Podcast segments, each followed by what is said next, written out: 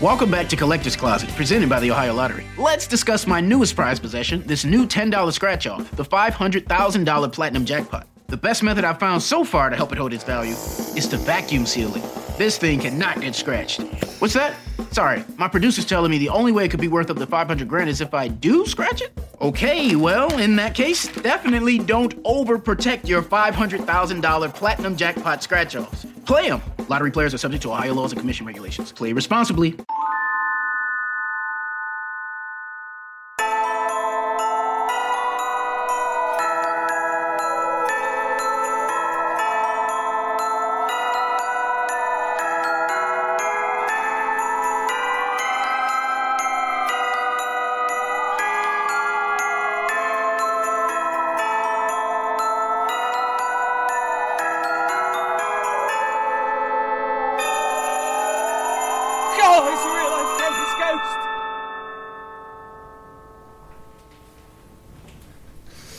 I like to get a tree that I can look up at rather than down on. I want it to be tall enough for me to be able to look up at it. But do you want to look up at it in a way that you're as tall as the, um, you know, the bit before the leaves start, the the, the branches start? Sorry. Do you want to be like underneath it, looking up at only branches? Wait, do you mean? Do you mean the st- there's a, a six foot two stem, Yeah, ba- base, trunk, Yeah. and then the tree starts? yeah. Um, no, that would do you want that, or do you? I mean like seven foot, not forty foot. Redwood or nothing okay. for this, for this boy. I, I mean like, yeah, about seven foot. I want to be able to see branches above me rather than just that spindle bit, but not trunk, trunk, trunk, trunk, trunk. Six foot three Okay. branches, decorations. I thought you just wanted to look directly up and see it. Dig me a ditch, and let me look up at my tree. Okay. Okay. Well, now we can gauge what we want. Well, we should pick one out then.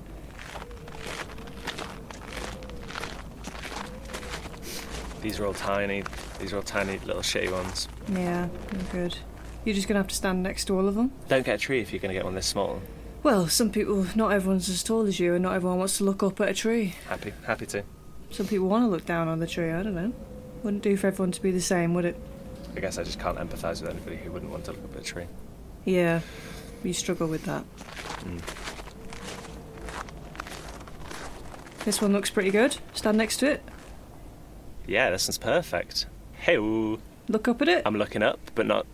Yeah, no, I'm looking up. yeah, I'm looking up. It's nice. yeah, It's big enough. yeah. All of the spindles have dropped off. Mm, the best. It's the perfect Krampus tree. Should we get it then? Yeah, hundred percent. Great. Let's go get it then. Have you got cash, I'm a bit, I'm a bit, a bit strapped at the moment. If you could just get this one. Uh, I've brought nothing. We could rob it. Mm. Yeah. Okay. Let's just drag it back. I'll sort it out with the guy later. Okay. Right. Come on. Let's grab it quick. Oh. Bloody hell. Yeah. If you grab it by the branches. Okay. Oh. oh. Yes, it ah. goes. Oi, where you going with that? We'll pay for it later.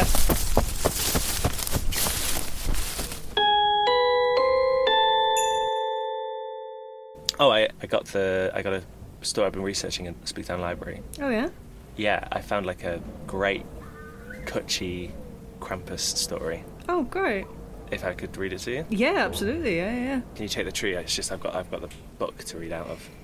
Well, could you not tell me a different time? Like read the story a different time? No, I've got the book now. Do you not know how a library works? I, this is this book isn't mine now. I borrowed it from the gov the government, the council. Right. Okay. Go on then. Ah. Come on. Ah. Ah. Christ, Christ.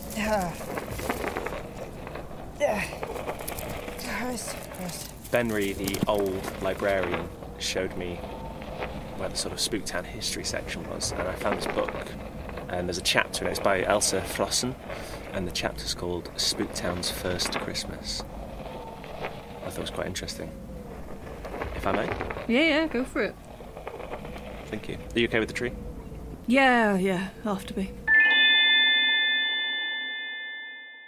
Back when Spooktown was just a cold huddle of canvas tents, wooden buildings, and a gallows or two, bound together by plight, hope, and the chance of a warm seat and frosty beer at the tavern, a travelling salesman, under cover of darkness, rode his cart down Main Street, a wet dirt track that followed the will of the people and bent to their whim. He rode past old, worried faces in the dark that turned away at the sight of his lamp. He passed mould black alleyways that echoed with gibbering voices and the gnashing of tiny teeth. He rode past the water fountain where Ollie shat himself after downing a bottle of Jaeger. Do you remember? Oh, yes, yes. Yeah, yeah, he passed that. Gosh, what a mess. And up to the market stalls on that night, the 24th of December, sometime in the 14th century. The salesman, tired from what must have been months of travel, jumped down from his cart, passing on the reins to his wife, patting all nine of the horses which by some sickness or curse were horned, and gifted them a carrot from under his great coat by way of payment. He then set his sights on the tavern. It's now a mobility scooter hire place, you know, on Nut Street. Yes. But I think it's a step up, to be honest. But back then, it was known only as Claw. A sign hung outside the tavern, swinging in a cold wind. It was as though a huge claw had torn through it, lodging itself into the metal frame. The salesman had never seen a sign like it. It made him uncomfortable, like an unimaginable beast narrowly missed his head with its massive paw and was waiting to strike again, this time with deadly accuracy. He pushed the thought aside, and with it, the door to the tavern. The pale light that pooled like sick outside the windows of the tavern originated from a candelabra that hung from the low ceiling. It ended at about waist height, so patrons had to skirt the room in order to get to the bar. And there were plenty of patrons, but all was quiet. It had the air of a church emptied for a burial, or a playground without children. Not because the salesman had just entered, no. This was a sustained silence. It coloured the walls grey. Even the floorboards had a begrudging respect and barely whispered when the salesman walked in, around the candelabra and up to the bar. He took off his greatcoat, by far the loudest thing in the room, and in a thick German accent, he asked the barkeep for a sherry. The barkeep, a normal aged man, with a thin beard and thinner lips, nodded to the salesman, poured a rich tart sherry, and placed a full tankard on the bar. As soon as the tankard hit the wood, the patrons of the bar started thumping their fists on the tables before them. Thump, thump, thump crashed their hands. A terrible drum beat that naturally drew the attention of the salesman. He surveyed the bar. Everyone in there was staring right at him. Hang on, I'm going to change that. Ed, I don't think you can write in library books. Thump, thump, thump crashed their hands, a terrible drum beat that naturally drew the attention of the salesman. He surveyed the tavern. Everyone in there was staring right at him, pounding their flesh and bones into the wood, driving home the beat.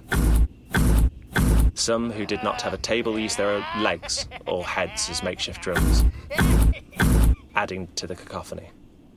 The salesman, alerted to this new circumstance, calmly took a sip of sherry. Before he had a chance to swallow, the drumming sped up. Thump, thump, thump, thump. He turned back to the normal aged man, whose thin lips opened like a paper cut into a smile.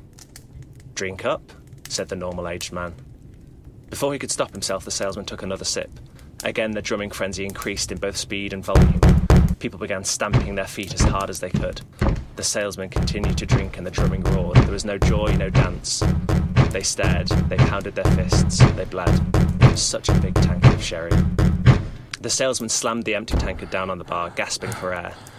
Everything else was still. He turned to the patrons one at a time. While it felt like all eyes were upon him, he could not make contact with a single pair, except for the normal aged man, who winked. That one was on the house. One more for the road? No, said the salesman. I've seen enough here. And with that, he got up, threw on his great coat, tossed the coin into the tankard, and walked to the door. He turned, framed by the exit, and spoke. To the rest of you, at midnight I set up my stall.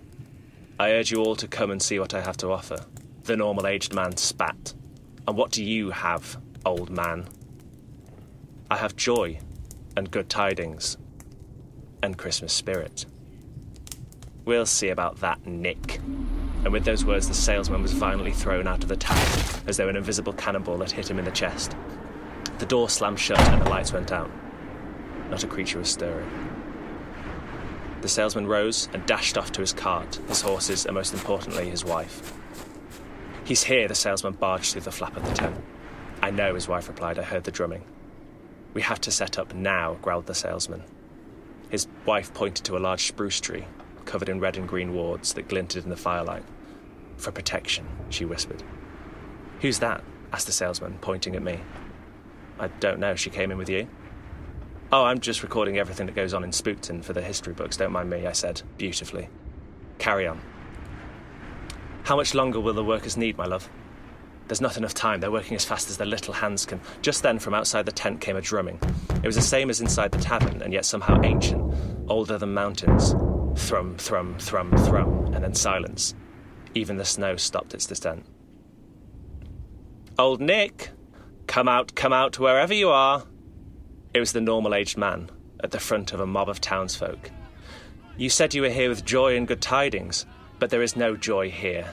There is nothing you can get your Klaus into, he cackled. The salesman's eyes turned black. His wife grabbed him by the arm. Don't, he's too strong here. Ho! The tent whipped away into the back of the cart. Ho! The snow whipped up a storm, spinning around the town and blinding all. Ho! Tiny, incomprehensible men wearing aprons appeared behind the salesman. Now Dasher, now Dancer, now Prancer and Vixen. On Comet, on Cupid, on Donner and Blitzen and Mark. The horses with their horns flew into the sky, arced upwards and descended on the normal aged man. They pulled up just before hitting the ground, scattering them and around. But the normal aged man reached up and grabbed one of the horses by the horns, dashing it to the ground. The salesman and his wife gasped. Well, well, well, purred the normal aged man. A Christmas cracker. He pulled the horse in half with an unholy ease, blood bursting forth like a popped berry. He hurled the corpse back at the salesman, who fell to his knees to pick up the body of his friend, losing his life to the snow on the ground. The crowd had now surrounded the salesman, his wife, and the tiny workers. You have no power here, Klaus. This town belongs to Krampus. And with that word, his legs unfolded backwards and horns rose from his head. It looked excruciating, but he enjoyed the pain. He towered above everyone, and the drumming began afresh. Oh, I've waited a long time for this, Klaus. A long time. He reached down to pick the salesman up, but just before his claws wrapped around his blood soaked crimson coat, the Krampus screamed out. The spruce tree was protruding from his chest, thrown with fearsome power by the salesman's wife, who panted now upon the cart. I think it's time we were going, Klaus, the salesman's wife said. Klaus sprinted to the cart, and they rode out of Spooktown, leaving it forever to the Krampus.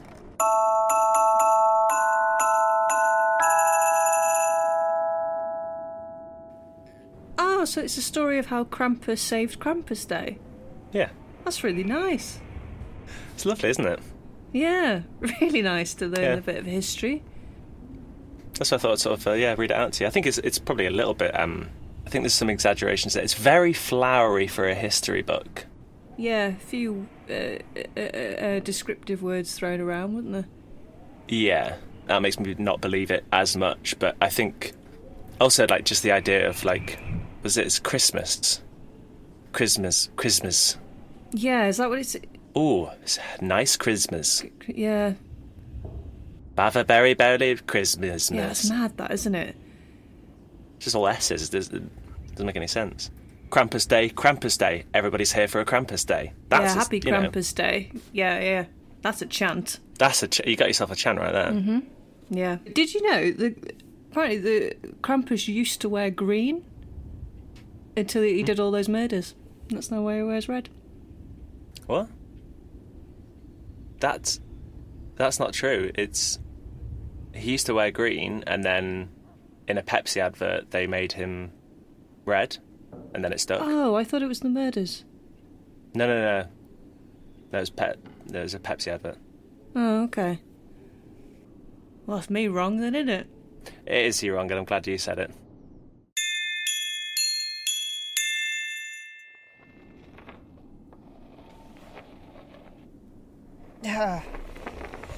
Oh my god, this tree is making me hands bleed Krampus Eve blood.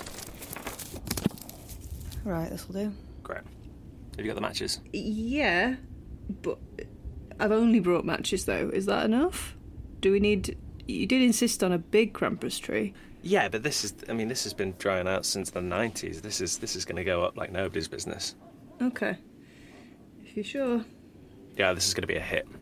If you light the top end, Uh huh. and then it'll just spread all the way down. And if you light it from the bottom, it's, it's going to be trash. All right, but, but if so if we- the top, Do we light it flat, light the top end, and then you just put I'll just hold. I'll hold it. For push it up? But I can't reach the top. I'm going to invert it, Kath. I'm going to invert Okay. it. I'll Yeah. hold on to it. It'll get hot for me, but it's Krampus. I don't mind. Yeah, you wanted to look up at it. So. Yeah. Uh, you light it from the bottom, which is now the top. Mm-hmm. Well, no, you light it from the top, which is now the bottom. Yeah, yeah, yeah. I'll hold on to it until it, it gets a good heat going. Okay. You ready? Ready? Yeah. Yeah. Okay. Go.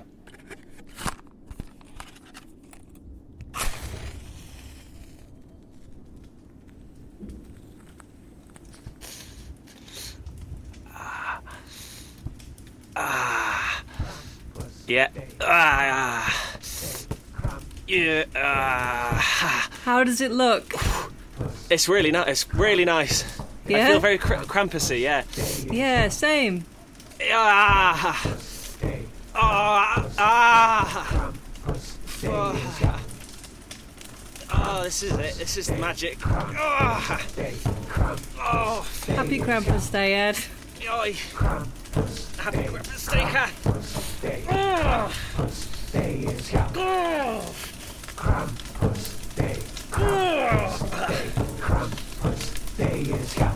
Happy Krampus Day, one and all. Don't eat too many bugs. no. This has been a Little Wander production. Music from Rhodri Viney. Logo artwork from Suze Hughes. Voice by Melanie Waters. With special thanks to Beth Forrest, Steve Pickup, Sam Roberts, Henry Widdicombe, and Joe Williams. Other podcasts from Little Wander include Here to Judge and I Wish I Was an Only Child. Subscribe now on iTunes, Spotify, or wherever you get your podcasts.